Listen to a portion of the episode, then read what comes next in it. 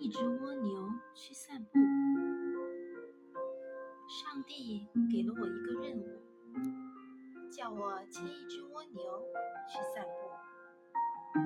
我不能走太快，蜗牛已经尽力爬，为何每次总是那么一点点？我催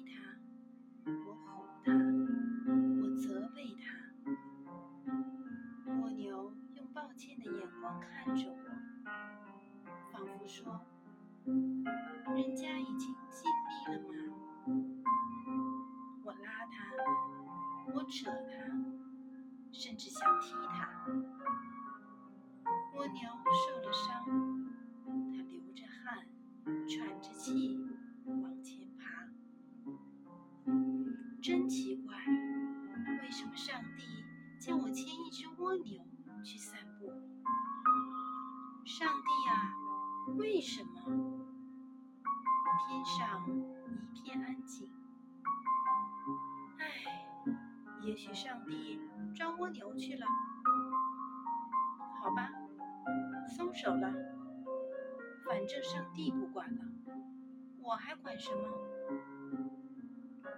让蜗牛往前爬，我在后面生闷气。闻到花香。这边还有个花园，我感到微风。原来这里的微风这么温柔。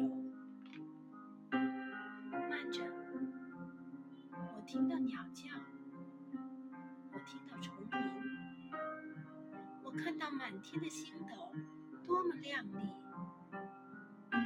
咦，我以前怎么没有细腻的体会？我忽然想起来了，莫非我错了？